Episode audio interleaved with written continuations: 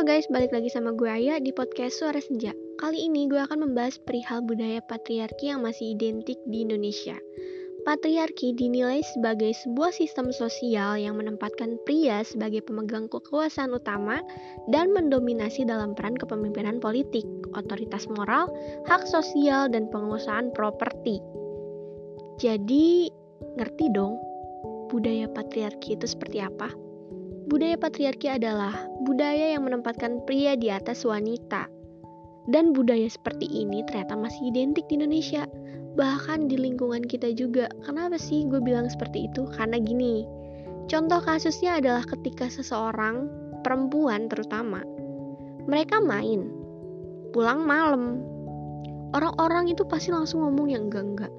Ih, dia perempuan gak bener tuh. Ih, dia perempuan yang gak cocok dijadiin istri soalnya kelakuannya gitu suka keluyuran. Tapi giliran laki-laki pulang pagi. Berangkat malam pulang pagi. Orang tuh masih biasa aja kayak ya wajar lah namanya juga anak laki. Gak apa-apa laki-laki pulang malam daripada di rumah mulu. Kayak why? Kenapa laki-laki diwajarkan sementara perempuan tidak? Kalau misalnya alasannya cuma karena laki-laki bisa menjaga diri, kalian pikir perempuan gak bisa? Perempuan juga bisa menjaga dirinya sendiri tanpa bantuan laki-laki terutama. Jadi nggak perlu di apa ya nggak perlu dianggap perempuan yang keluar malam itu perempuan gak bener deh. Zaman sekarang tuh udah canggih. Lo bisa tahu dia ngelakuin apa-apa, eh, lagi ngelakuin apa, lagi di mana lewat aplikasi. Gak perlu ngomong yang enggak-enggak. Kayak apalagi lo tidak berkontribusi apa-apa untuk kehidupan dia lo memaksakan pendapat lo bahwa laki-laki harus ada di atas perempuan. Padahal di masa seperti ini kita harus meningkatkan kesetaraan gender. Emang lo mau sebagai perempuan selalu ada di bawah laki-laki? Lo mau terus-terusan dianggap uh, rendahan sama laki-laki atau diinjek-injek sama laki-laki? Enggak kan? Nah itu, kita nggak boleh mengembangkan budaya patriarki lebih lama, lebih lanjut. Karena itu, karena kita harus mulai meningkatkan prinsip kesetaraan gender. Jadi jangan mau ada di bawah laki-laki terus. Jangan mau dianggap um, sebagai pengikut laki-laki karena lo juga punya prinsip sebagai perempuan. Cuman sayangnya masyarakat di Indonesia ini lebih mementingkan apa ya uh, budaya patriarki itu. Mereka masih menganggap laki-laki harus ada di atas perempuan, entah dalam hal apa pun dalam akademik, dalam kehidupan sehari-hari, laki-laki harus selalu diutamakan. Kayak misalnya gini, lo hidup di lingkungan keluarga dan lo adalah anak perempuan sementara lo punya saudara laki-laki. Lo dituntut untuk mengerjakan pekerjaan rumah karena katanya perempuan harus bisa mengerjakan pekerjaan rumah seperti masak, nyuci, nyapu, dan lain-lain. Tapi sementara anak laki-laki mereka dibebaskan dari tanggung jawab itu. Mereka uh, diperlakukan seperti seorang raja karena katanya laki-laki akan dilayani oleh perempuan dan perempuan akan melayani laki-laki. Apa kalau hidup hanya untuk melayani laki-laki? Apa kalau hidup hanya untuk menjadi pembantunya laki-laki? Lo hidup untuk menjadi seorang istri bukan sebagai pembantu. It's okay kalau misalnya seorang istri melaksanakan uh, pekerjaan rumah tangga. Tapi bukan berarti seorang suami tidak bisa melaksanakan pekerjaan rumah tangga. Maka dari itu laki-laki juga harus dibiasakan mengerjakan pekerjaan rumah. Apalagi posisinya mereka posisinya laki-laki itu adalah anak juga. Jadi lo nggak bisa membeda-bedakan perlakuan lo ke anak lo, entah ke laki-laki, entah ke perempuan, lo harus menyamaratakan hal itu. Jangan karena dia laki-laki, dia dianggap tidak perlu mengerjakan pekerjaan rumah. Tapi harus, karena laki-laki juga harus bisa membantu istrinya kelak. Tapi kalau misalnya cuma perempuan yang diajarin untuk mengerjakan pekerjaan rumah, sementara laki-laki dibiarkan enak-enakan, gak ngerjain apa-apa, dibiarkan uh, fine-fine aja hidupnya, itu gak adil untuk anak perempuan itu sendiri.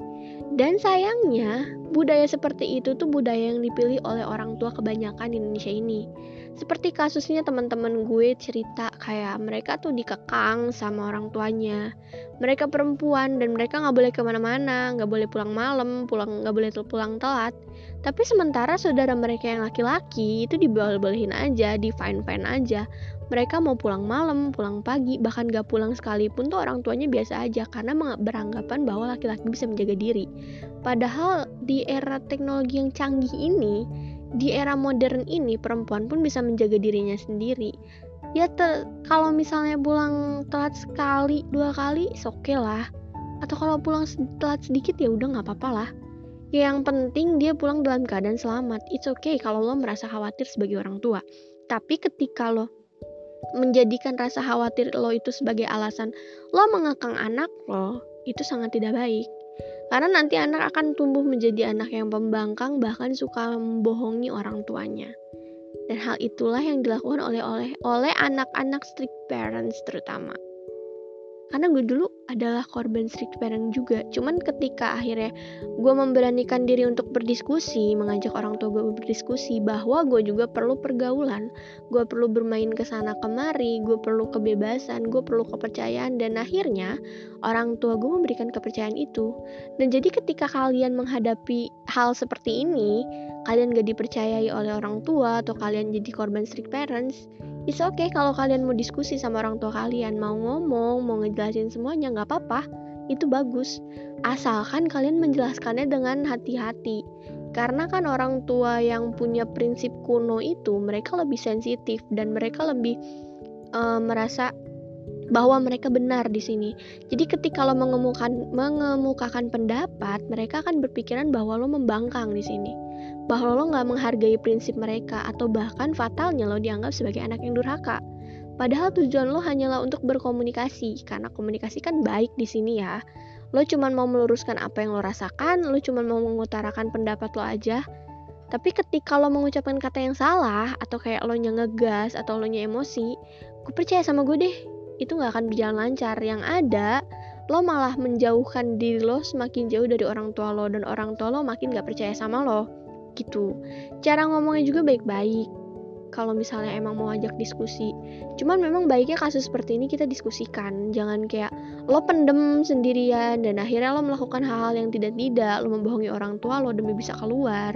Lo membuat apa ya alasan-alasan yang tidak masuk akal dan akhirnya setelah ketahuan berbohong setelah ketahuan membuat alasan yang tidak masuk akal orang tua lo makin tidak mempercayai lo kan? Jadi solusi dari kasus ini adalah lo harus berdiskusi dengan orang tua lo. Lo harus mulai menjelaskan bahwa budaya patriarki seperti itu tuh nggak bener. Kayak kalau orang tua lo beranggapan bahwa anak laki-laki bisa melindungi diri sendiri, lo, lo juga harus menjelaskan bahwa anak perempuan juga bisa melindungi dirinya sendiri gitu. Dan bukan berarti anak perempuan yang suka keluyuran pulang malam itu perempuan yang bener, perempuan yang nggak benar karena mereka juga kan punya pergaulan mereka juga punya uh, teman-teman mereka punya lingkungan di luar rumah dan mereka juga butuh kebebasan butuh refreshing dong nggak setiap hari di rumah gitu. Terus juga kalau misalnya ada perempuan yang nggak ngerjain pekerjaan rumahnya sehari itu oke okay, nggak apa-apa. Karena ada anak laki-laki kenapa nggak anak laki-laki yang disuruh gitu? Jangan cuma menekankan pekerjaan kepada perempuan dan membiarkan laki-laki bermalas-malasan. Karena budaya seperti itu malah bakalan menumbuhkan laki-laki yang akan menindas perempuan nantinya.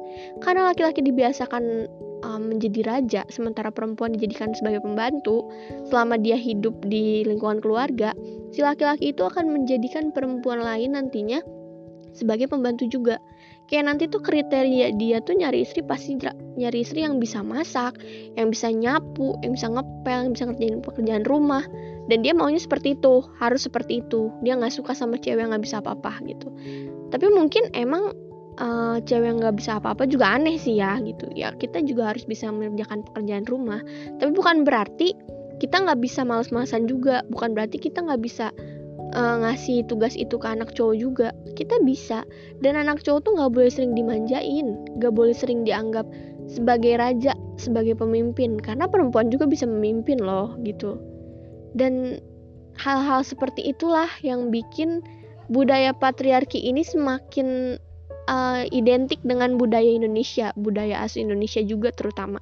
Banyak orang tua yang lebih suka anak laki-laki karena katanya bisa meneruskan keluarganya gitu, meneruskan um, memimpin terutama gitu. Padahal kan dikasih anak perempuan pun it's okay.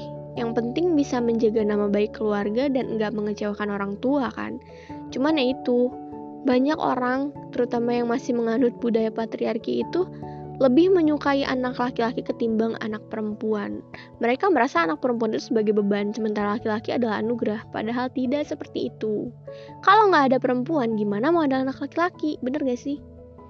Jadi, um, kalau kalian mengalami hal ini, atau kayak kalian tuh jadi korban gitu, kalian ngerasa dikekang, tapi sementara saudara laki-laki kalian tuh dibebaskan, ya udah kalian diskusiin aja sama orang tua kalian, keluarga kalian.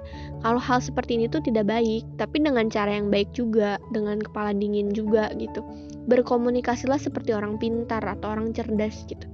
Ber enggak enggak, berkomunikasilah seperti orang cerdas. Kenapa kayak gitu? Karena banyak orang pintar di dunia ini, tapi hanya sedikit orang yang cerdas.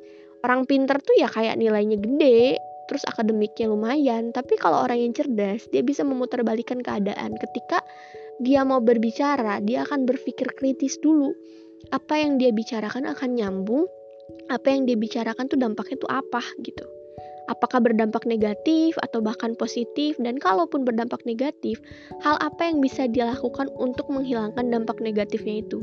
Itu adalah pola pikir orang yang cerdas. Jadi pesan gue kalau kalian mau ngomong sama orang atau mau berdiskusi sama orang, jadilah orang yang cerdas. Berbicaralah, berbicaralah seperti orang yang cerdas, bukan orang yang pintar, gitu. Jadi kalau misalnya emang kalian ngerasa kecewa, ngerasa nggak suka sama um, didikan orang tua kalian yang terlalu memanjakan anak laki-laki sementara kalian dikekang, ngomonglah secara sopan gitu loh. Ngomong seperti orang yang cerdas jelasin dulu teorinya gimana jelasin dulu apa ya isinya tuh apa sih yang mau lo diskusiin kayak permasalahannya tuh di mana. Dan jangan lupa sertain solusinya. Yang solusi yang lo mau apa dan solusi yang orang tua lo mau itu apa gitu. Dan akhirnya kalian diskusiin. Solusi apa sih yang bis yang lebih baik dari solusi lo atau solusi keluarga lo? Atau bahkan lo bisa mix kedua-duanya gitu. Jadi gitu uh, ngerti kan? Kalau misalnya emang ngerasa nggak suka ngerasa kecewa obrolin baik-baik. Karena gue pun seperti itu. Gue pernah nggak suka sama pola asuh orang tua gue dan akhirnya setelah gue omongin semuanya orang tua gue mulai memperbaiki pola asuhnya. Mereka mulai memperbaiki pola asuh mereka seperti uh, pola asuh orang tua modern pada umumnya nggak yang ngekang tapi nggak ngebebasin juga. Mereka memberi kebebasan tapi mereka memberi batasan juga. Batasan yang tidak menekan sama sekali. That's why gue tidak pernah mau mengecewakan kedua orang tua gue karena gue ngerasa gue sudah diberi kepercayaan. Kalau gue kecewain yang ada gue dikekang lagi. Nah gitu, orang kalau misalnya kalian sebagai eh nanti kalian jadi orang tua tuh harus punya pemikiran seperti itu. Kalian harus ngebebasin anak kalian, tapi kalian harus ngasih batasan juga kayak kalian tuh ngebolehin anak kalian ngelakuin apa pun asal anak kalian itu bakalan mempertanggungjawabkan perbuatannya. Mereka tahu konsekuensinya apa dan mereka mau mempertanggungjawabkan hal itu gitu. Dan menurut gue anak yang diasuh dengan dibebaskan sementara dia tidak eh tetap diberi batasan tuh justru bakalan jadi anak yang paling jujur anak yang paling baik dan jauh dari masalah menurut gue seperti itu. Tapi balik lagi sih tergantung manusianya juga. Kadang ada orang yang udah dikasih pola asuh seperti itu malah jadi keenakan dan malah jadi bikin orang tua kecewa dan mungkin itulah trust issuesnya orang tua gitu. Dan balik lagi nih kalau kalian udah dikasih kepercayaan sama orang tua baiknya kalian itu menghargai keputusan itu. Kalian tuh nggak boleh kayak uh, manfaatin kepercayaan orang tua untuk melakukan hal yang tidak-tidak gitu loh. Karena orang tua untuk percaya sama anak itu kan susah. Kayak banyak banget hal-hal di luar sana yang bikin orang tua tuh ngerasa trash issues atau takut anaknya uh, ngelakuin hal-hal yang buruk juga gitu guys jadi kalau misalnya sekali lagi nih kalau emang ngerasa kecewa ngerasa nggak suka nggak apa-apa diobrolin dulu baik-baik sama orang tua kalian. Dan baiknya tuh semoga orang tua kalian juga ngerti gitu paham sama apa yang kalian mau. Gitu jadi jangan berkeluh kesah di luar. Karena kalau kalian berkeluh kesah di luar tuh orang lain tuh gak akan bisa ngebantu apa-apa gitu loh. Cuman diri kalian sendiri yang bisa. Tuh paham kan sampai sini? Jadi obrolin ya dan dah podcastnya sampai sini aja gue membicarakan hal ini karena abis diskusi sama temen gue soal masalah ini juga dan akhirnya gue terinspirasi untuk membuat podcast post podcast ini gitu. Sorry banget kalau misalnya ada omongan-omongan gue yang kurang jelas atau kosakata yang kurang jelas atau kayak gue ngomongnya belibet. Karena gue tidak membaca materi gitu gue membicarakan apa yang ada gue ya apa yang ada di pikiran gue aja saat ini gitu.